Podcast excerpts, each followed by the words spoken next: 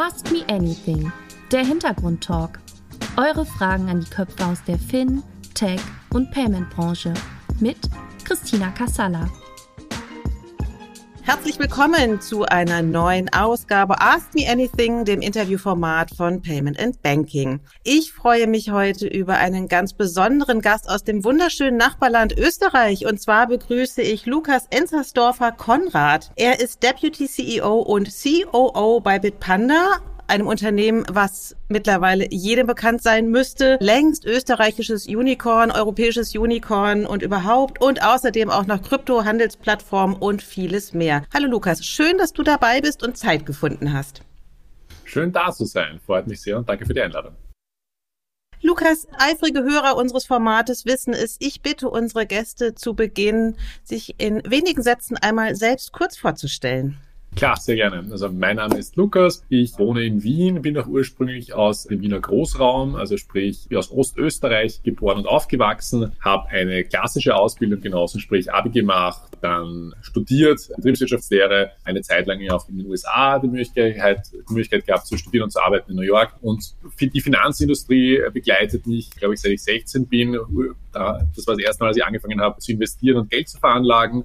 Damals war es Rohöl und hat sich durchgezogen mittlerweile mit einem starken Kryptofokus und bei Bitpanda seit 2018 und dort verantworte ich das operative Tagesgeschäft, unsere Businessseite, aber auch diverse andere Initiativen. Okay, ich stelle sehr oft auch die Frage, kommst du aus einer klassischen Unternehmerfamilie und hat dich das sehr geprägt oder gerade nicht? Ein sehr gutes Thema. Die kurze Antwort ist nein, komme ich nicht. Mein Vater, der leitet die städtische Verwaltung eines kleineren Orts in Österreich, 25.000 Einwohner. Und meine Mutter war eigentlich sehr traditionell bei uns daheim, bei den Kindern. Und aus dem heraus muss ich sagen, meine größte Herausforderung, behaupte ich einmal, seit ich in mein Berufsleben eingestiegen bin, die angelernte Risikoaversion aus einem eher traditionellen Familienumfeld laufend aktiv zu durchbrechen und hier sozusagen das Thema Unternehmertum und auch unternehmerisches Denken nicht nur sich selbst, sondern mit den richtigen Freunden, mit den richtigen Austauschpartnern, mit diversen Sparringpartnern hier aktiv sich selbst beizubringen und hier immer seine Grenzen auszutesten. Okay, also klassische Bürokratie gegen Unternehmertum, da prallen ja dann tatsächlich enorm Welten aufeinander, richtig? Absolut, vor allem passt das auch, würde ich sagen, immer zum kleinen Österreich, wo jeder glaubt, wenn er in Österreich Marktführer ist, dann ist man wer, und in Wirklichkeit sehr relativ, wenn man in diesem Land also größer und erfolgreich ist, weil im europäischen Kontext, oder gerade wenn man sich das in US-amerikanischen Größenordnungen anschaut, das halt komplett irrelevant ist. So. Ja, das kann ich mir gut vorstellen. Aber wie kam es dann dazu, dass du dich dann doch relativ früh mit 16, ich meine, da beschäftigt sich ja nicht jeder unbedingt gleich mit Anlage, Investments und Assetklassen in Rohöl etc. pp. Wie ist es dazu gekommen?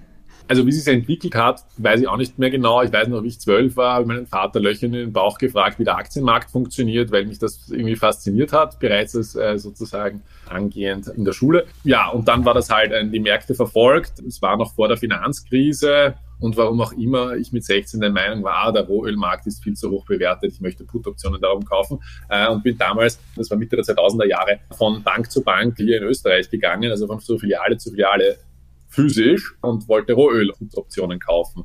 Wollte mir halt keiner verkaufen. Und dementsprechend war das eine große Herausforderung, dann überhaupt dazu zu kommen. Es war dann ein Zertifikat, das ich erworben habe. Keine Ahnung gehabt, was der Unterschied überhaupt ist. Und so hat das Interesse damit gestartet. Und Krypto bin ich seit 2013 aktiv auch involviert, beziehungsweise privat interessiert, auch über Freunde dazu gekommen. Und das Interessante ist halt, da bin ich überzeugt davon, dass Blockchain eine extrem beeindruckende Technologie ist, aber Kryptowährungen per se eine Veranlagungsform und Assetklasse, wie so viele andere Assetklassen auch, die halt high-risk-high-yield ist, also sprich hoch risikobehaftet, aber auch mit einem hohen potenziellen Return versehen und in jede Portfolio-Diversifikationsstrategie eigentlich auch gehört, aufgrund genau dieser Charakteristika. Ja. Aber jetzt ist ja dein Vater die richtige Blaupause dafür, Menschen zu erklären, was du eigentlich tust. Also so vom Mindset und wahrscheinlich auch so von seiner Ausbildung her. Zum einen, wie hitzig geht es dann oder ging es früher bei euch am Abendbrottisch zu? Und wie hast du ihm dann erklärt, wo eigentlich deine Interessen genau liegen und was du vor allen Dingen auch jetzt tust? Ja, also hitzig, muss ich sagen, war es weniger. Ich behaupte, auch wenn sehr traditionelles Familienhaus, sehr, sehr weltoffen im Sinne von immer Interesse an neuen Dingen. Es ging darum, auf jeden Fall dieses Interesse auch auszubauen. Und dann erklärt man halt plötzlich eben seiner Familie, seinen Freunden, Onkel und Tanten, wie ein Finanzmarkt funktioniert, warum Veranlagung grundsätzlich etwas Gutes ist, weil wir in Europa allgemein noch immer das viel zu große Problem haben, dass viel zu wenig Leute Geld veranlagen und das auch als Sparform sehen, im Vergleich zum Sparbuch, gerade in Deutschland und Österreich, noch immer ein Riesenproblem. Also Bildungsthema ist eben ein Risikoaversionsthema. Und diese Gespräche zu führen und hier aktiv Finanzbildung auch zu betreiben als junger Mensch ist eine sehr spannende Sache. Auf deine Frage zum Thema erklären, was ich mache und wie das alles funktioniert. Ich glaube, in seiner reinsten Form ist es, wir bei Bitpanda und daher auch ich ermöglichen, Privatkunden auf der einen Seite sehr einfach Geld zu veranlagen, um genau dieses Grundproblem in Europa, nämlich die Eintrittsbarriere in den Finanzmarkt zu senken und sehr einfach möglich zu machen. Und was wir auch mittlerweile machen, und das glaube ich ist auch essentiell ist, was wir gesehen haben, ist, wir sind Technologieanbieter und wir haben seit 2014 extrem skalierungsfähige und gute Technologie gebaut, gerade wenn es um Krypto und Blockchain geht, aber auch gesamthaft sind wir veranlagen. Und bieten diese anderen Partnern an, damit die genau dasselbe machen können, wieder ihren Kunden einen sehr einfachen Weg ins Veranlagungsgeschäft zu bieten. Zum Beispiel N26, die jetzt ihr Krypto-Offering mit uns gestartet haben. Du hast das Stichwort Sparen erwähnt. Jetzt gelten ja schon die Deutschen als relativ risikoavers. Wie verhält sich es um die Österreicher? Ja, noch mehr. Also die Faustregel gilt, in Deutschland sind circa 20% Wertpapierdepotdurchdringung, also sprich 20% grob der Bevölkerung haben ein Wertpapierdepot und sind daher in Aktien veranlagt. In Österreich sind es unter 15%, also sprich hier sozusagen noch risikoaverser, wenn man so möchte, oder noch weniger im Kapitalmarkt investiert. Und es sind einfach dieselben Themen, Thema Sparbuch, Thema Geld auf die Bank bringen, Thema sich mit dem Geld eigentlich nicht aktiv auseinandersetzen. So, und das sind halt Dinge, die man gerade eigentlich über Finanzbildung als Gesellschaft lösen muss. Aber es ist nicht nur Finanzbildung auf der einen Seite, sondern es ist auch der Zugang. Und da bin ich halt überzeugt davon, warum hat, das ist einfach ein sehr plakatives Beispiel, Uber aus den USA diesen Erfolg gehabt, Taxifahren zu revolutionieren oder zumindest zu verändern, ist aufgrund einfach der Einfachheit, die sie geschaffen haben. Sie haben einfach den Zugang stark vereinfacht und appbasiert mobil gemacht. Und das muss man halt auch schaffen mit dem Thema, ich fange an, mich spielerisch auseinanderzusetzen mit dem Thema Veranlagen, mit dem Thema Geld investieren. Und dann ist es mehr eine Strategiefrage zum Thema, kaufe ich Gold oder kaufe ich das andere Spektrum, eine Kryptowährung zum Beispiel und alles, was dazwischen liegt. Ja, meine Frage zielt ja auch deswegen darauf ab, ich habe ja die Antwort ein bisschen geahnt. Warum habt ihr dann in Österreich gegründet? Also wäre es sozusagen, ich meine, ihr seid ja relativ parallel mit einigen anderen Anbietern an den Markt gegangen. Warum dann die Entscheidung für den österreichischen Markt, wenn man weiß, dass das Brett dort noch dicker zu bohren ist? Ich glaube, es sind zwei Dinge, die man sich überlegen muss zum Thema, wo ist man markttechnisch aktiv, in welchen Märkten, also sprich, wo man Kunden aktiv den Service anbietet. Und das andere ist, wo ist der Firmensitz? Und vielleicht um Ersteres zu beantworten, wir sind von Anfang an immer gewesen, ein europäisches Unternehmen mit europäischem Fokus. Klar, einfach aufgrund der Standards stark im Dachraum, aber Deutschland ist eigentlich unser größter Kernmarkt, aber auch eine Schweiz, Österreich relevante Märkte, aber mittlerweile noch andere wie Spanien, Italien, Frankreich. Und jetzt auch die nordischen Länder. Das heißt, Zugang, Blick war immer europäisch, weil Österreich viel zu klein, kein relevanter Markt gesamthaft, muss daher Teil eines größeren Ganzen sein. Das andere ist das Thema Standortwahl. Da war das Thema einfach folgendes, dass es halt in 2013, 14 keine Regulierung, aber vor allem auch keine Klarheit gab, wo man vor allem damals die Idee Bitcoin-Handelsplattform, wo man etwas privater einfach Bitcoin kaufen kann, zu bauen. Und damals war die große Frage in welchem Land zum Beispiel ist Kryptowährungen kaufen Mehrwertsteuer befreit? Weil wenn ich 20% auf einen Kauf zahle, ist das sehr unlukrativ plötzlich. So. Und das waren mehr so die Fragen zum Thema Standortwahl, die sich in Österreich dann eigentlich recht gut gestellt haben. Warum? Weil die österreichische Finanzmarktaufsicht hat zwar etwas gedauert, aber dann sehr offen dem gegenüber war, diesen Weg gemeinsam zu gehen. Nämlich gemeinsam zu gehen heißt, wir besprechen mit denen sehr, sehr viel, sehr, sehr offen, was wir machen, wie wir es vorhaben, bevor wir es tun, bekommen dafür auch Feedback und haben es so geschafft, gemeinschaftlich eigentlich ein Verständnis für den jeweils anderen am Weg mit aufzubauen. Dadurch haben wir es geschafft zu skalieren, selbst in so einem kleinen Markt aus einem europäischen Blickwinkel in Österreich mit unserer aktuellen, also mit einer unserer Aufsichten. Wir sind auch in anderen Ländern beaufsichtigt, aber in unserem sozusagen Hauptstandort. Mhm. Ja, ihr habt ja jetzt auch die BaFin-Lizenz für Deutschland bekommen. Herzlichen Glückwunsch. Danke. Das ist ja für viele Unternehmen ein Grund, den Sektkorken knallen zu lassen. Wie groß war der Schmerz mit der deutschen Behörde? Also ich muss sagen, es ist sicherlich ein aufwendiger Prozess. Das liegt aber vor allem an dem Regulierungsframework, in dem deutschen Kryptowährungen abgedeckt sind. Dieser Teil sozusagen der CAR, der CAD und ist eine vollwertige Wertpapierfirma. Nichtsdestotrotz, unser großer Vorteil, sage ich mal, war, wir haben eine MiFID II regulierte Firma in Österreich, wir haben ein EGL-Institut in Österreich, wir haben diverse Kryptolizenzen in Europa, also Registrierungen. Dadurch hatten wir schon sehr viel von Know-how, Prozesse, die für eine deutsche Registrierung, Lizenzierung in einer Wertpapierfirma notwendig sind.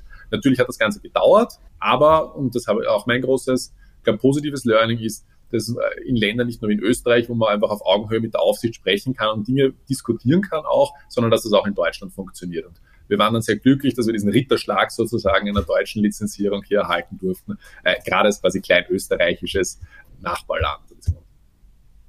Also irgendwie hatten wir ja alle erwartet, nachdem ihr die BaFin-Lizenz bekommen habt, dass jetzt ganz Berlin, München, Hamburg mit Werbung von Bitpanda voll plakatiert sein wird. Ist aber gar nicht. Warum nicht? Ja, noch nicht, oder? Ah, das kommt. Das wahre Thema ist, also müssen wir uns halt trotzdem vor Augen halten, Dezember war der schwächste Monat zum Thema Kryptomärkte und auch in der Volatilität der Märkte seit langem. Das heißt, nach dem November FTX-Debakel und Insolvenzthema, dort, wo wir ja parallel die Lizenzierung erhalten haben, auch ganz stark das Thema Sicherheit und Vertrauen gespielt haben, merkt man halt, und das jetzt im Dezember, im Januar stark gemerkt, Private verändern die Werte, die für sie wichtig sind, also private Investoren, wenn es um Veranlagungsplattformen geht, auch für Kryptowährungen. Bis dato war das ja mehr so ein Thema mit, wo habe ich die meiste Auswahl, wo habe ich die beste Funktionalität, wo habe ich die günstigsten Gebühren, und deswegen sehr viele europäische Kunden, auch Deutsche eben, gegangen zu Börsen, die außerhalb Europas waren, einer FTX, aber auch einigen anderen aus Asien. Und da sehen wir ganz, ganz stark eine Mindset-Shift mittlerweile, dass das, was eigentlich traditionelle Bankwerte sind, Vertrauen, Sicherheit, diese Nähe, plötzlich viel, viel relevanter sind. Und da muss ich sagen, glaube ich, haben wir einfach den Vorteil mittlerweile, dass wir halt von Anfang an darauf gesetzt haben. Das hat zwar länger gedauert, um zu diesem Ziel jetzt zu kommen, im Sinne von Kunden auch entsprechend attraktiv für diese zu sein. Aber das ist halt das langfristige Spiel. Also, um darauf zurückzukommen, ich glaube definitiv, dass wir an einem Punkt irgendwann ankommen werden, wo Bitpanda-Plakate in München, Hamburg oder Berlin entsprechend hat. Okay, aber du hast FTX jetzt gerade selber schon angesprochen. Ich meine, das hat ja eine ganze Branche arg in den Verruf gebracht. Jetzt darfst du mal Marketingchef für dein eigenes Base sein. Wie verkaufst du sozusagen nach außen hin, dass das alles gar nicht so schlimm ist und ja, wie soll ich sagen, dass dem mehr Vertrauen entgegengebracht werden sollte, als es aktuell scheint? Ich glaube, man muss zwei Dinge unterscheiden. Das eine ist Kryptowährungen, Assetklasse, Blockchain-Technologie, Infrastruktur bauen, all das, was einfach damit gemacht wird, querbeet auf der ganzen Welt an Unternehmen. Und das andere ist Finanzunternehmen, die betrügerisch agieren, weil nichts anderes war das. Das zieht sich durch die menschliche Geschichte. Diverse Banken waren so und sind passiert, diverse andere Anbieter, in dem Fall halt jetzt eine Kryptowährungsbörse. Der Punkt ist halt, auf einer Größe oder mit einem Impact, der wäre man in einem normal regulierten, lizenzierten Land, wäre das halt nicht in der Form vielleicht möglich oder zumindest nicht so spät erst zu erkennen. So, was ist das wahre Thema? Das wahre Thema ist, dass es einen Grund hat, warum es Finanzmarktregulierung gibt, vor allem warum Finanzmarktregulierung seit den 90ern sehr, sehr stark zugenommen hat. Man kann natürlich immer diskutieren, ob das in gewissen Bereichen auch adäquat ist oder nicht, aber also Bankregulierung, Eigenkapitalmarkt oder Eigenmittelvorschriften und so weiter. Aber am Ende des Tages ist es ganz wichtig, für die Kryptoindustrie reguliert zu werden, und zwar europäisch reguliert zu werden mit einer globalen Regulierung wie der MiCA, die ja kommen wird, aber auch europäische Regulatoren hier, die sozusagen das Heft in die Hand nehmen und sagen, so, und wir schauen uns das Ganze genau an. Weil ich als Kunde habe ja auch nicht mein Gehaltskonto bei einer Bank, die in Thailand sitzt und reguliert wird, und da kommt dann monatlich mein Gehalt drauf und ich fühle mich wohl dabei, sondern ich habe das bei einem europäischen Institut. Und da sind wir noch ganz woanders. Da habe ich es meistens bei einem Institut, das in meinem Land ist, weil ich fühle mich ja nicht wohl, wenn ich einen spanischen IBAN oder einen französischen IBAN besitze als Deutscher oder Österreicher. Das ist ja noch viel fragmentierter. Das heißt, warum sollte es im Veranlagungsgeschäft anders sein, wenn ich mehr als nur 100 Euro zum Beispiel, sondern 1.000, 10.000, 100.000 Euro hier sozusagen auf meinem Depot liegen habe. Und deswegen Krypto für Privatkunden, aber auch für Unternehmen, Geldveranlagen, Regulierung ganz wichtig. Warum? Weil Vertrauen und Sicherheit dadurch gebaut wird. Und das sehen wir auch so. Und das ist der Grund, warum wir seit 2014, wo wir angefangen haben, immer darauf gesetzt haben, Regulierung voranzutreiben, Regulierung aktiv mitzugestalten. Auch bei der MiCA waren wir involviert und sind auch laufend jetzt in der Ausarbeitung der Details Teil davon. Weil es gibt nun mal nicht viele große europäische Kryptounternehmen oder Unternehmen mit einem starken Kryptowährungsfokus, die für Privatkunden das auch ermöglichen. Und da gibt es dann eben alle Kleinigkeiten, die aber sehr, sehr relevant sind in der regulatorischen Ausgestaltung, um eben das Ergebnis von Kunden auf der einen Seite, aber auch das unternehmerische Handeln dazu bestmöglich zu machen.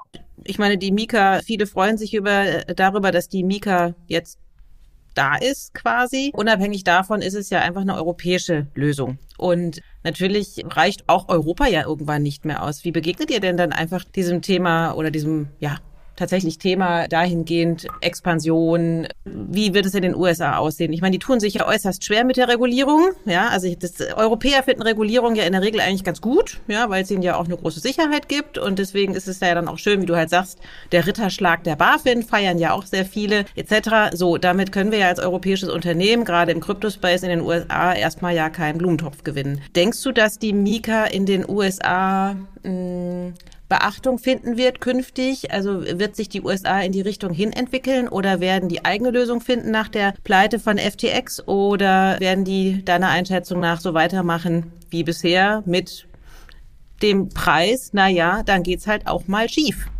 Das ist ja in den USA auch erstmal gar nicht so schlimm. Also Scheitern ist da ja, hat er ja einen anderen oder wie soll ich sagen, Scheitern ist das falsche Wort in dem Sinn, aber ja, halt shit happens manchmal so ein bisschen, ja.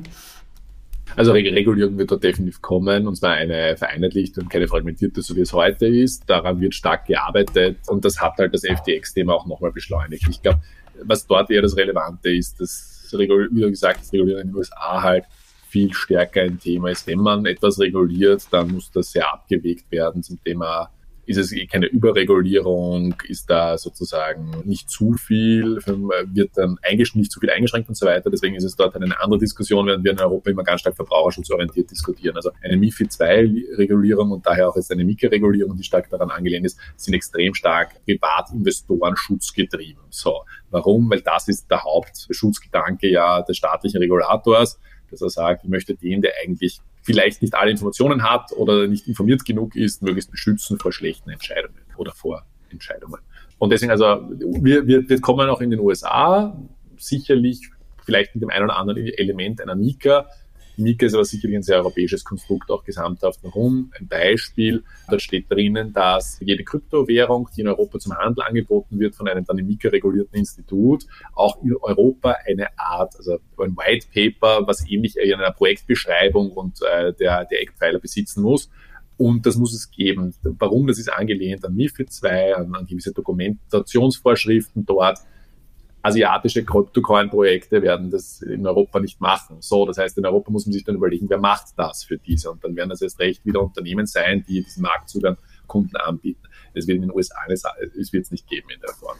Also deswegen meine ich, zum Abwägen sind die Amerikaner viel progressiver auf der Regulierungsseite, aber das FTX-Thema hat gezeigt, dass es notwendig ist, um eben Sicherheit und auch staatliche Klarheit für diese Veranlagungsform zu geben. Ja, okay, es bleibt spannend. Ich finde ja, wenn man sich mit Bitcoin, Kryptowährungen, Blockchain-Menschen in den USA unterhält, die sind gerade sehr auf der Suche so, ne, nach Regulierung, wie es am besten für sie laufen kann, so mein Eindruck. So, es sind ja etliche Fragen eingegangen, auch was natürlich das Unternehmen anbelangt. Ich lese es einfach jetzt mal vor. Welche Rolle spielt der Bitpanda Ökosystem Token BEST in Zusammenhang mit der White Label Solution? Können die Partner und oder deren Kunden von BEST profitieren? Hol uns doch bitte mal ab, was mit dieser Frage gemeint ist. Natürlich. Also vielleicht fangen wir ganz am Anfang an. Was hat Bitpanda mit dem Bitpanda Ecosystem Token, kurz BEST, den wir 2019 gestartet haben? Was ist da unser Ziel und vor allem, warum gibt es das überhaupt? In der Kryptoindustrie gibt es halt folgendes Thema. Es gibt Kryptowährungen, die technische Projekte sind, Ethereum zum Beispiel und viele, viele andere, also wo eine Community dahinter steht, wo Technologie gebaut wird, wo Technologie der Use Case ist. Es gibt Kryptoprojekte, die Community getrieben sind. Ich würde sagen, Dogecoin und Shiba Inu mit Elon Musk ist eine gewisse Community-Thematik hier. Und es gibt auch noch ganz viele andere Unterscheidungen. Aber was es auch gibt, sind sogenannte Exchange-Tokens oder Exchange-Ecosystem-Tokens. Das ist de facto eine Kryptowährung, die von einer zentralen Börse oder Broker, in unserem Fall von Bitpanda, ausgegeben wurde, mit dem Ziel, dass Kunden Vorteile oder mehr Vorteile bekommen, wenn sie mit der Plattform interagieren und mit diesem Token etwas machen. In unserem Fall ist es ein Loyalty-Programm. Wir haben das immer sehr ähnlich aufgezogen wie bestehende Loyalty- und Reward-Programme aus dem traditionellen Bereich, das Starbucks-Points-Programm zum Beispiel oder auch einige andere, wo es darum geht, wenn ich als Kunde den Token besitze, halte und damit interagiere, habe ich Vorteile bei Bitpanda. Und in unserem Fall sind das, dass man zum Beispiel also mit dem Token auf wöchentlicher Basis Rewards bekommt, dass wir den Token, also Gebühren, die wir einnehmen, wenn mit dem Token gehandelt wird, entsprechend verbrennen, burnen, ein Mechanismus, um hier den Kunden sozusagen aktiv den Supply zu reduzieren. Man bekommt beim Staking höhere Staking-Rewards, also höhere Payouts gesamthaft, wenn man den Token hat, diese quasi Loyalty-Punkte auf der Plattform besitzt. Man hat Kartenvorteile, wenn man die Bitpanda-Karte hat und noch einige andere. Also sprich, es ist ein Loyalty-Programm, das in die Plattform eingebaut ist, wo wir auch laufend dran arbeiten, das zu verbessern und optimieren und wo unterschiedliche Usergruppen bei uns eben unterschiedliche Vorteile genießen können. So, verständlich als grober Überbau, hoffe ich. Ja, klar. Mhm. Genau, und dann das wahre Thema, was heißt BEST im Zuge unseres eben Bitpanda Tech-Produkts. Da geht es natürlich darum, wie wollen wir und können wir auch unser Ökosystem, wenn wir das jetzt nicht nur rein B2C-basiert machen, sondern B2B-basiert erweitern. Und hier arbeiten wir recht individuell mit jedem B2B-Partner zusammen, um zu schauen, okay, ist es interessant für den? Gibt es eine Value Proposition, wo der auch Interesse hat, gegebenenfalls das mit anzubieten? Zum Beispiel Lydia in Frankreich, einer unserer Kunden, die haben das auch ihren Kunden ermöglicht. Da kann man auch als Kunde im BEST investieren und dort sozusagen dann auch Erfolg von Bitpanda mitpartizipieren, wenn man dahin investiert und daran glaubt. Und auch andere Incentive-Strukturen im Hintergrund, wo es darum geht, wenn ein Partner gewisse Anzahl an BEST-Tokens besitzt, bekommt er auch gewisse Vorteile in einer B2B-Partnerschaft. Welche sind das und sind weitere Partner-Benefits in Aussicht? Also, wie gesagt, ich glaube, es sind zwei Hauptgründe. Das eine ist, Partner bekommen ein besseres Pricing. Das ist sozusagen die eine Sache, die recht klar ist. Würde jetzt den Rahmen hier sprengen, über Pricing-Strukturen auf dieser B2B-Partnerebene zu sprechen in Ruhe, aber das ist definitiv ein Themenfeld. Und das andere ist Zugang zu erweiterten Funktionalitäten. Sprich, wir haben ja in unserem Bitpanda Tech-Produkt das Thema, dass wir nicht nur jetzt Kauf und Verkauf von Assets einem Partner anbieten, sondern hier gibt es ja Sparplan, ist zum Beispiel eine Funktionalität, die relevant ist. Es gibt das Thema Swap, also von einem Asset direkt in ein anderes zu investieren, also hinüber zu switchen. Aber es gibt auch das Thema Staking-Funktionalität, es gibt Einzahlungen, Auszahlungen für Kryptowährungen, wenn man als Partner ein offenes Angebot bauen möchte und noch vieles andere. So, und da sozusagen ist das auch ein Thema, das mit eingebaut wird, beziehungsweise schon ist. Okay. Wann ist das Bitpanda Launchpad geplant? Es verzögert sich seit Jahren. ! Ich sehe schon, unsere ganze BEST-Community hat hier sehr aktiv in der Fragestellung gewesen. Ist ja schön und absolut ein valider Punkt. Also, was ist beim Launchpad das Thema? Wir sind angetreten und haben gesagt, wenn wir den Token machen, würden wir auch ganz gerne ein Launchpad. Ein Launchpad ist eine Plattform, wo Projekte, Tokenprojekte ihren Token aktiv platzieren können, das auch anbieten. Es gibt eine große Herausforderung und das ist, dass es in Europa sehr, sehr wenige qualitativ hochwertige Tokenprojekte gibt, mit denen man hier zusammenarbeiten kann, beziehungsweise wenn diese auf den Markt kommen, auch diese aktiv zu platzieren. Wir arbeiten definitiv am Launchpad. Wir sind auch dabei, das mittelfristig zu machen. Zeitleiste gibt es keine offizielle hier von mir. Es liegt aber daran, dass wir immer nur Produkte bauen und dann ankündigen, wenn sie auch soweit da sind. Die große Herausforderung liegt jetzt weniger an Bitpanda, in dem Fall dieses Launchpad zu bauen, sondern liegt daran, eben die richtigen qualitativen Projekte für den europäischen Markt und am europäischen Markt auch gemeinsam hier auf ein Launchpad zu bringen. Mhm. Aber du sagst irgendwie, eine Timeline möchtest du nicht herausgeben. Hast du denn eine grobe Idee, wann es passieren soll? Wie gesagt, wir sprechen nicht über Produkt-Timelines, das hat weniger mit dem Launchpad zu tun als allgemein bei Bitpanda, weil wir unserer Meinung nach grundsätzlich recht gut in der Produktentwicklung sind und auch recht schnell, aber erst über die Dinge sprechen, wenn sie da sind und fertig sind und was sie entsprechend ankündigen kann. Das auch dazu. So, dann, es geht mit harten Fragen weiter, Lukas. Wird es auf der Pro wieder Vorteile für Bitpanda-Vips geben? Folgendes, Bitpanda Pro ist unsere Bitpanda Crypto Exchange, also sprich ein separates Produkt vor allem für institutionelle Trader und Kunden. Wir haben uns entschieden, bereits vor mehr als einem Jahr, und zwar im Oktober 2021, als wir unseren also auch jetzigen CEO von Bitpanda Pro, Josh Barraclough, an Bord geholt haben, dass wir Pro immer stärker vom restlichen Bitpanda-Ökosystem sozusagen entfernen wollen. Warum? Es hat eine sehr spezifische Zielgruppe, reguliertes Trading von Spot, Krypto und mittelfristig auch anderen Finanzinstrumenten für institutionelle Kunden. Und das war auch der Grund, warum die Unterstützung für den BEST Ecosystem Token hier eingestellt wurde, und es wird auch nicht dafür zurückkommen. Wie gesagt, wir arbeiten an der anderen Seite eher, dass wir BEST viel stärker noch in das Thema Bitpanda Tech und auf der B2C-Seite integrieren. Du hast vorhin so gelacht, als ich dir die Frage gestellt habe. Warum? Weil es absolut valide Punkte sind, die wir auch intern sehr lange diskutiert haben. Aber ihr seid noch am Diskutieren oder habt ihr schon eine Lösung gefunden? Nein, die Lösung ist eindeutig. Wie gesagt, die Lösung muss sein, du kannst institutionelle Trader, und das ist der Hintergrund, sehr schwer von einem Ecosystem-Token aus auf einer Handelsplattform überzeugen. Es sind Welten dazwischen. Und wenn Bitpanda Pro, und das ist eben die klare Entscheidung hier, noch stärker für institutionellen Handel fokussiert sein soll, anstatt rein Retail-fokussiert oder Retail-fokussiert, dann muss das auch der Schwenk dorthin sein aus einer Funktionalitätsperspektive, und das ist der wahre Hintergrund der Sache. Ja. Okay, dann hast du sicherlich auch eine Antwort auf die folgende Frage. Kennst du den Grund, warum es relativ wenige VIPs gibt? Betreibt Bitpanda diesbezüglich Marktforschung, beziehungsweise ist geplant, mehr für BEST zu werben? Also erstens, wir haben ehrlich gesagt recht viele BEST-VIPs mittlerweile. Das wird auch aktiv mehr. Also da sind wir eigentlich recht zufrieden von der Größenordnung her. Wisst ihr nicht, woher die Sache kommt mit, dass es wenig sind. Wie ist das allgemein? Und wir sind laufend dabei zu überlegen, wie kann man den wahren Mehrwert von diesem Programm, also von BEST, in der Plattform auch positionieren. Da gibt es definitiv Themen, wo wir stark dran arbeiten. Das Thema, wie es im Produkt, in der Applikation, in den Userflows entsprechend auch berücksichtigt werden kann. Das heißt, ja, hier wird auch investiert werden und werden wir auch mehr sehen im Jahr 2023. Weil auch wir einen aktiven Fokus darauf legen. Ich glaube, was einem auch bewusst sein muss, BEST ist nichts, was man auf Plakaten in Berlin je sehen wird, weil es ein in-applikationsbezogenes Loyalty-Programm ist, während unser Ziel natürlich ist, Privatkunden allgemein Veranlagungsformen so einfach wie möglich zugänglich zu machen.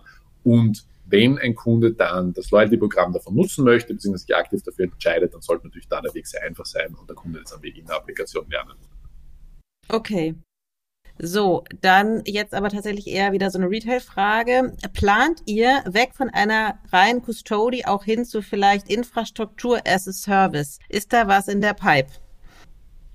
Natürlich. Also, wenn ich die Frage richtig verstehe, geht es darum, heute ist Bitpanda ja ein Central Custodian, also sprich, wir sind eine zentrale Verwahrstelle für Kryptowährungen, aber auch andere Assets für unsere Kunden. Das heißt, man hat seine Bitcoin bei uns liegen oder sein Ether, und wir kümmern uns um das ganze Thema Verwahrung. Das ist hochsicherheitsbezogen. Natürlich, ja, wir haben auch gerade in Web3-Richtung Überlegungen, wie kann man den Kunden, wenn sie ja Self-Custodial-Funktionalitäten, sprich eine Eigenverwahrung ermöglichen. Der wahre Grund, weil immer in der Kryptowährungswelt alle sagen, not your keys, not your coins, sehe ich nur bedingt so. Am Ende des Tages geht es darum, um Sicherheit und Bequemlichkeit, und glaube ich, dass meine Schlüssel zu meiner eigenen Wallet privat zu Hause sicherer sind als bei einem darauf spezialisierten Anbieter. Bin überzeugt davon, dass sie nicht sicherer sind. Es geht aber um eine ganz andere Frage, wenn Web3 oder wenn die Web3-Initiativen jetzt sukzessive mehr kommen, wird Smart Contract Interaktion umso wichtiger werden, dass ich als Kunde mit einem Smart Contract interagieren kann, und das benötigt ein unterschiedliches Setup im Vergleich zu heute. Also sprich, hier wird das Thema Self-Custodial dann relevant. Sehr technisches Thema und mehr Use-Case bezogen, aber daher,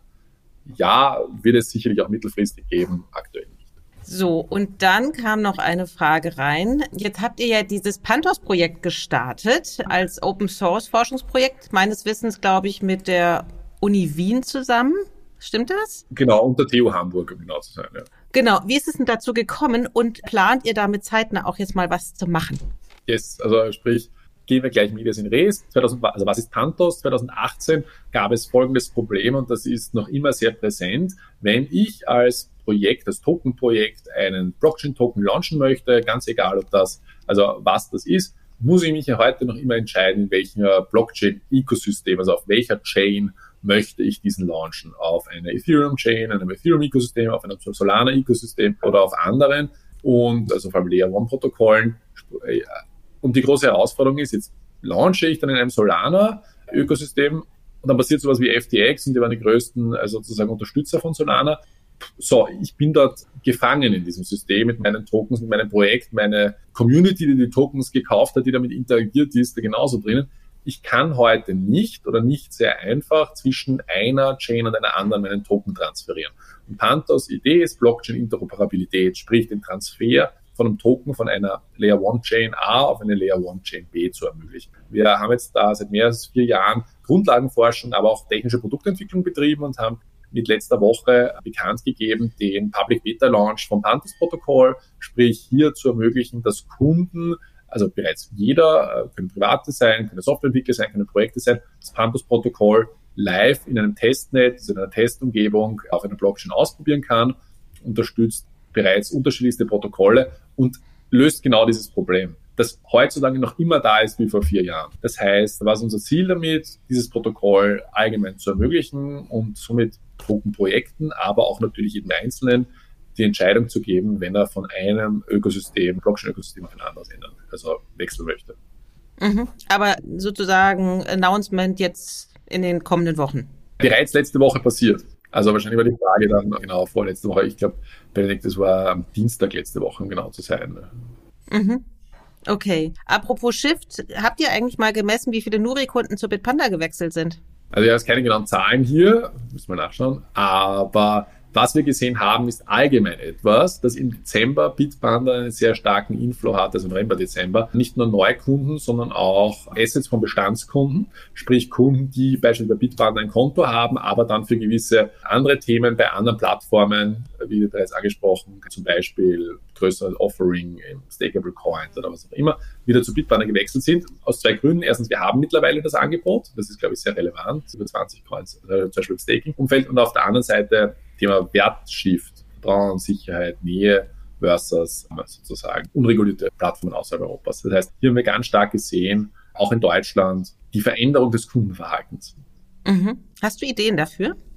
Es ist ein Sicherheitsthema. Also sprich, wenn ich davor beispielsweise mehrere Accounts bei mehreren Kryptobörsen hatte oder Plattformen habe. Und das ist eine asiatische, das war beispielsweise FTX auf den Bahamas, das ist eine US-amerikanische oder das war beispielsweise auch nur in Deutschland.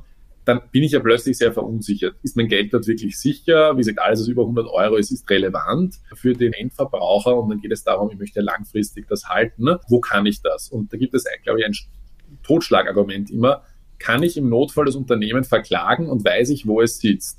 Und wenn man das beantworten kann und mit beides ja, dann ist man grundsätzlich als Endverbraucher schon recht gut, heißt aber meistens auch, es muss in Europa sein, weil ein Rechtsmittel durchsetzen außerhalb Europas extrem schwer ist. Und idealerweise ist es in einem europäischen Land, wo das Rechtsumfeld in einer Form ist, die mir bekannt ist oder die auch sehr leicht ist. So. Und damit ist halt mit Österreich unserem Hauptstandort, aber für deutsche Kunden reguliert in Deutschland und BaFin lizenziert halt einfach einiges relevanter. Das merken wir. Mhm. Ja, du hast vorhin schon mal gesagt, ne, sehr traditionelle Werte. Also die Europäer können sich davon einfach nicht lösen, offensichtlich.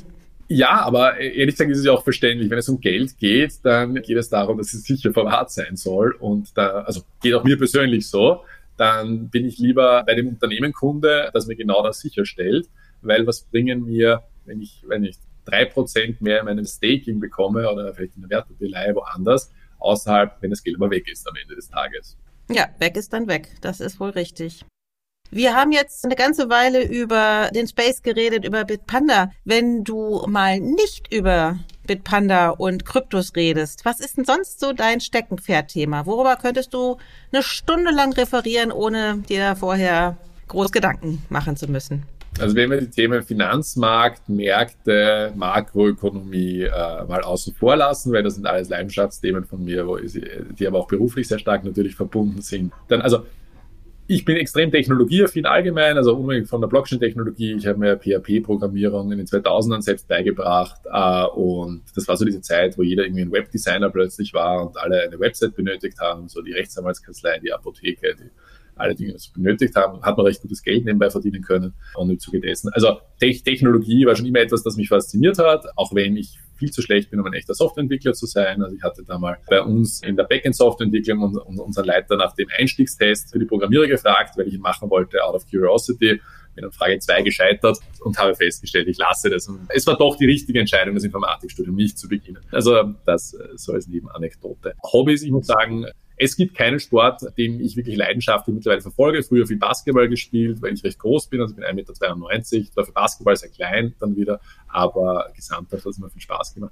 Aber es ist eher aktuell Rennradfahren, Laufen gehen, also sprich Ausgleich zum sonst sehr stark sitzenden Alltag am Computer. Ich spiele aber auch sehr gerne Computer, also sprich Videogames oder vor allem PC, softwarebasierte Spiele. Ist eine Sache, wo man viel zu wenig Zeit hat dafür, aber die sonst so der Ausgleich sind, die wir spät nachts mal den Rechner starten und dann was zocken. Aber das klingt so, als ob du auch zu den Kindern gehörtest, wo dann die Eltern irgendwann mal sagten, jetzt geh doch mal raus. Ja, definitiv auch. Also gerade in den Jahren 15, 16, 17 sicherlich mehr Zeit beim Kultur verbracht als in der freien Natur. Ich muss sagen, ich gehe aber auch gern wandern. Also vielleicht ein bisschen so dieses österreichische Thema, die Liebe zum Berg. Skifahren im Winter, Wandern im Sommer, irgendwie auf den einen oder anderen 3000er. Und was natürlich auch zu erwähnen ist, meine Familie, ich habe mittlerweile 2 Kinder und meine Frau und mit denen verbringt man dann auch natürlich viel Zeit. Ja, ich musste gerade schmunzeln, weil du sagtest, du gehst gerne wandern. Also wandern und 16 Jahre, das passt ja oftmals nicht so richtig zusammen. Nichts ist schlimmer als das, oder? Spazieren gehen, wie furchtbar. Oder wandern. Ja, ich meine, es kommt drauf an. Spazieren gehen, ja. Ich finde, und das bin ich ganz offen, es gibt kein besseres oder erhebenderes Gefühl, als wenn man auf eben 2800, 3000 Meter am Berg steht, die Sonne einem ins Gesicht scheint. Es ist egal, ob die weiße Piste vor einem liegt und man dann entsprechend diese hinunterrauschen kann oder eben wandertechnisch am Berg steht. Warum? Weil man ist noch über den Dingen, alle Themen, Probleme, sonstige Sorgen bleiben da unten im Tal und man fühlt sich recht frei. Also das hat einen gewissen Charme, wenn man den mal erlebt hat. Was war der höchste Berg, auf dem du mal standst? Gute Frage. Also der Großglockner in Österreich, glaube ich. Also 3000, was sind das dann? Okay, aber du bist irgendwie nie den Kilimanjaro hoch oder irgendwie Nein, sowas? Also, mein Cousin definitiv, der ist der am Mont Blanc ist und in Nepal irgendwie auf 6000 Meter herumgeht. Aber das bin ich zu wenig. Würde dich das mal reizen, so richtig in den Berg rein? Mit genügend Zeit und Vorbereitung, ja, auf jeden Fall. Aber es ist so für das Leben nach dem Job.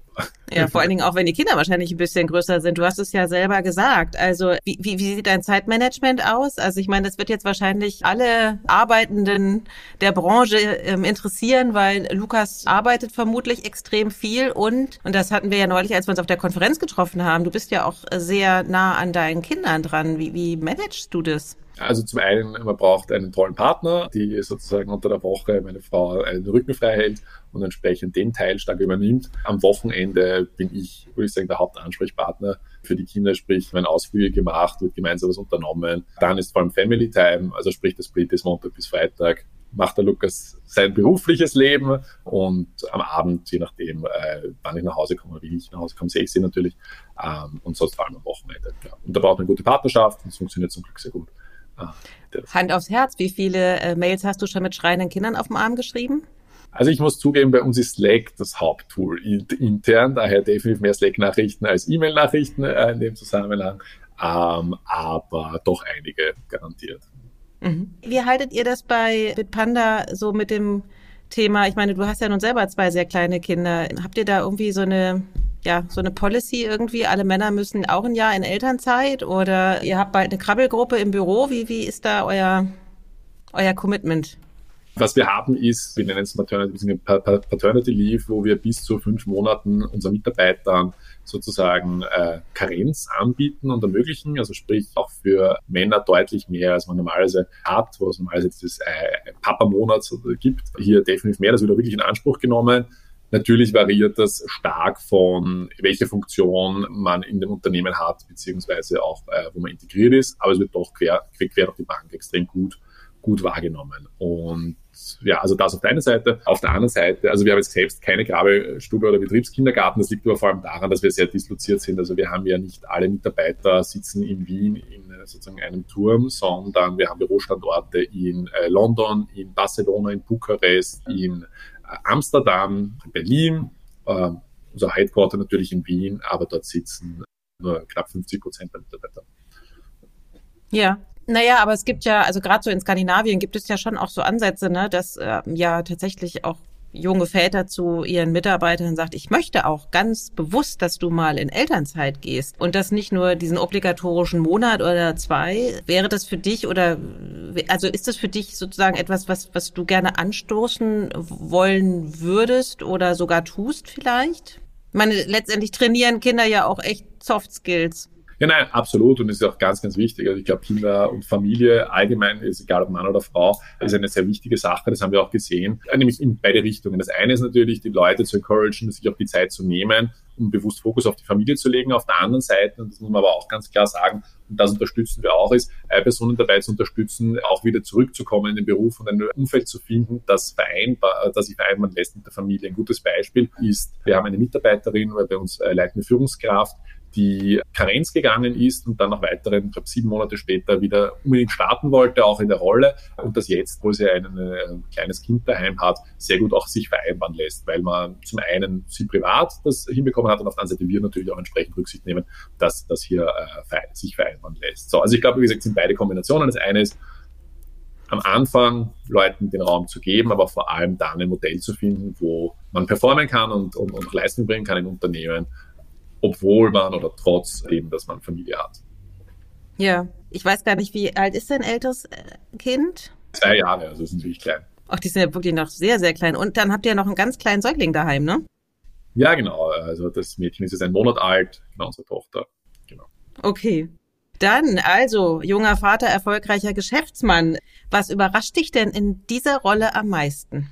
Ich hatte mir schon immer vorgestellt, dass man viel zu wenig Zeit hat im Leben, aber man lernt dann noch einmal, wie wenig es ist, würde ich sagen. Also mein größtes Problem ist sicherlich der chronische Zeitmangel, weil man für all die Dinge, die man ganz gerne noch machen möchte, und das ist querbeet, nicht nur beruflich, ja, auch privat, einfach überall Abstriche machen muss, gerade dann. Also das ist, ja. Das Problem hat jeder, habe ich auch immer gelernt. Ja, ja. Und zielt auf das, also ähnlich ab, ne? Was vermisst du denn am meisten jetzt? Ich persönlich? Mhm. Also eigentlich sehr wenig. Was sich natürlich verändert, ist das, was man macht, wo man früher die Zeit an einem Freitagabend gemütlich bei ein paar Feierabendbier gesessen ist oder auch unter der Woche mal mit Arbeitskollegen länger gemeinsam unterwegs war. Es verändert sich natürlich, es muss geplant werden. Man muss schauen, dass daheim der Babysitter da ist, die Coverage und so weiter da ist, damit das sich das möglich ist. Also zum Thema Vermissen, vielleicht das Thema Spontanität ist um einiges weniger. Man braucht ein viel stärkeres Kalendermanagement und Zeitmanagement, als man es vielleicht in der Vergangenheit notwendig hatte. Mhm. Und was hast du in der Zeit am meisten über dich gelernt? Dass ich mit sehr wenig Schlaf auskommen kann. Das ist eine sehr allgemeine Aussage, aber sie stimmt auf jeden Fall. Und das andere ist, dass man eben einen Partner braucht, auf den man sich verlassen kann und mit dem man das gemeinsam gut lösen kann. Und wenn man gemeinsam dieselben Wertvorstellungen hat und die Zielrichtung die gleiche ist, dann kommt man auch durch alle Unwegsamkeiten. Ja, der Schlafmangel, ne? Das kann sich ja keiner vorstellen, der ja selbst noch keine Kinder hat. Die sagen immer, jetzt hab dich mal nicht so, 7 Stunden wirst du doch schon hinkriegen. Nein, mitnichten. Also ich glaube, wenn man gut mit 4 Stunden umgehen kann, dann kriegt man auch einiges gesamthaft gut unter Hut. 4 Stunden, das ist hart, oder? Ist eine Gewohnheitssache. Ich muss zugeben, seit ich das damals mit, 18 beim Militär in Österreich gibt es ja noch einen Grundwehrdienst. Das heißt, da darf man sich entscheiden, dann hinzugehen, wenn man nicht in den Sozialdienst geht und dort gelernt hat, mit wenig Schlaf durchzukommen oder durchkommen zu müssen, muss ich sagen, bin ich sehr pflegeleicht in dem Zusammenhang. Okay. Hast du, weil du jetzt Militärzeit sagst, hast du für dein Arbeitsethos, Zeitmanagement, so wie du dein Leben organisierst, hast du daraus was mitgenommen aus dieser Militärzeit? Also absolut. Also ich muss sagen, unabhängig davon, was man jetzt von Bundeswehr, Militär und so weiter hält, kann ich ja jetzt noch eingehen. Ich glaube, es gibt eine Sache, die grundsätzlich eine gesunde ist, wenn man das einmal im Leben wirklich, egal in welcher Form, erlebt, nämlich dass man in Situationen ist, wo man die Dinge einfach nicht ändern kann und damit umgehen muss und damit leben können muss. Und dieses Dinge zu akzeptieren und daraus das Beste zu machen, ist definitiv etwas, das mein großes Learning in einem Alter war, mit 18, wo man eigentlich alles hinterfragt und der Meinung ist, warum ist das so, und man verändert es lieber und den Rebellen eigentlich sonst gibt, dass man mit Dingen auch leben können muss und daraus dann das Beste macht. Und das ist definitiv mein größtes Learning aus der Geschichte. Ja, mit 18 hat man ja noch diesen sehr rebellischen Ansatz meistens. Und da werden dann so ein bisschen die Flügel gestutzt, oder? Beim Militär. Ja, also wie gesagt, man lernt einfach, dass Dinge einfach teilweise keinen Sinn haben, aber es halt so ist. Und man kann jetzt da 5-mal anlaufen oder stattdessen es einfach akzeptieren und sagen, gut, da muss ich durch. Ja, ja. Befürwortest du, weil in Deutschland ist das ja abgeschafft worden, quasi der Zivildienst und der Militärdienst, aber es gibt ja tatsächlich wieder die Diskussion, die ist ja neulich mal angeregt worden. Hältst du das für sozusagen auch gerade was das Thema dann auch Karriere und so anbelangt, hältst du das für eine sinnvolle Geschichte, nochmal durch so eine harte Zeit nach der Schule zu gehen? Also ich bin überzeugt davon, dass ein soziales Jahr gesellschaftlich Sinn macht. Warum? Gesellschaftlich billige Arbeitskraft auf der einen Seite, auf der anderen Seite ist es auch eine gute Möglichkeit, jungen Menschen unterschiedlichste Situationen, egal ob es ein Rotes Kreuz ist, also Rettungsdienst oder Pflege, hier wirklich zu ermöglichen und zu sehen, was notwendig ist. Das heißt, das Thema Militär, Militärdienst. Ich bin ein größerer Fan eines Berufsheers als jetzt eines freiwilligen Heers. Aber auch da muss ich zugeben, bin ich nicht der Experte, dementsprechend würde ich die gar nicht. Okay. Gut, Lukas, das ist das, was bei mir eingegangen war. Sehr, sehr spannend. Auf viele Dinge hast du ja schon eine sehr dezidierte Meinung gehabt, weil offensichtlich ihr einfach im Team da ja auch schon, wie soll ich sagen, einfach schon eure Marschrichtung auch für die nächsten Monate und Jahre offensichtlich kennt. Abschließend, was haben wir denn 23 von Bitpanda zu erwarten, gerade nach einem doch etwas unterkühlten Funding-Winter? Also das Allerwichtigste ist, wir sind nachhaltig aufgestellt in einer Form. Und es ist nicht das erste Mal, dass wir das durchmachen. Und es geht nicht so sehr um einen Winter, sondern um die gesamten Märkte. Also alle Finanzmärkte sind ja aktuell jetzt im Februar 2023 auch noch immer sehr stark im Abschwung. Das heißt, wird interessant, wie sich 2023 makroökonomisch entwickeln wird. Also das Thema Russland-Ukraine-Krieg, das Thema Energiekrise und das Thema sozusagen Inflationsbekämpfung in den USA und Europa. Das wird stark die Marschrichtung für die Märkte bestimmen. Die Märkte werden sehr stark das Kundenverhalten, also das Interesse einfach am Markt auch bestimmen, weil aktuell halt einfach sehr viele wartend sind, abwartend, entweder weil investiert oder weil halt Geld aktuell auf der Seite. Und daher, das heißt aber auch für uns bei Bitpanda, wir fokussieren uns darauf, Funktionalität und Kundenmehrwert zu bauen.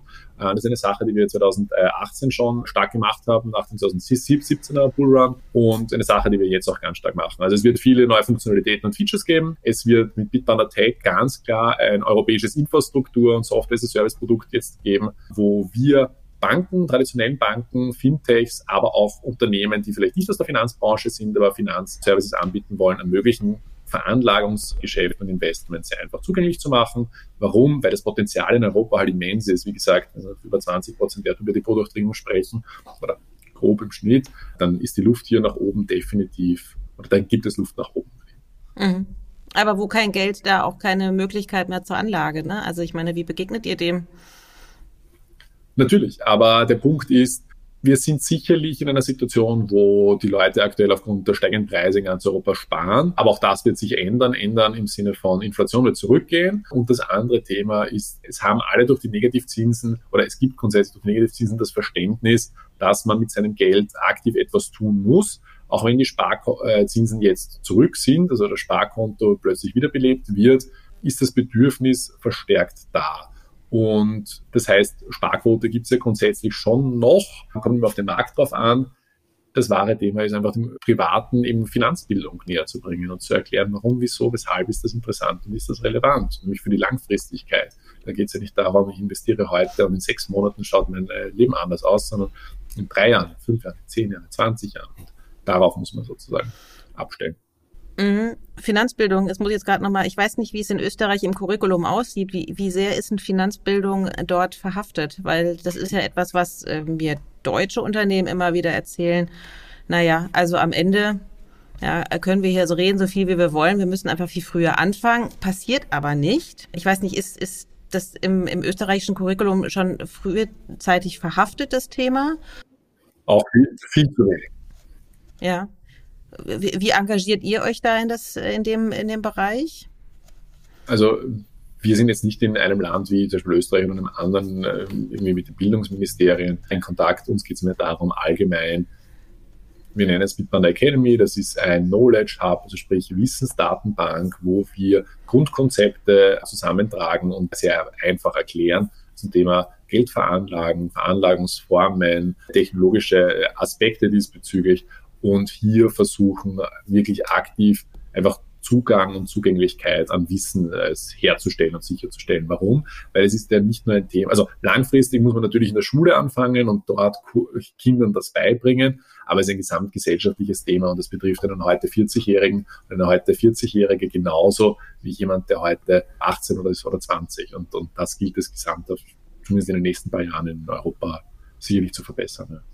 Ja, in der Tat. Gut, jetzt sind ja Finanzflüsse sowieso länderübergreifend und das Thema Finanzbildung hüben wie drüben ein großes Thema und es wird deutlich mehr zu tun geben. Ein Teil davon leistet Bitpanda. Lukas, ich danke dir sehr für deine Zeit und dass du stattdessen nicht im Berg bist, sondern die Stunde mit uns verbracht hast. Herzlichen Dank dafür. Vielen Dank, immer schön hier zu sein und bis bald. Bis bald.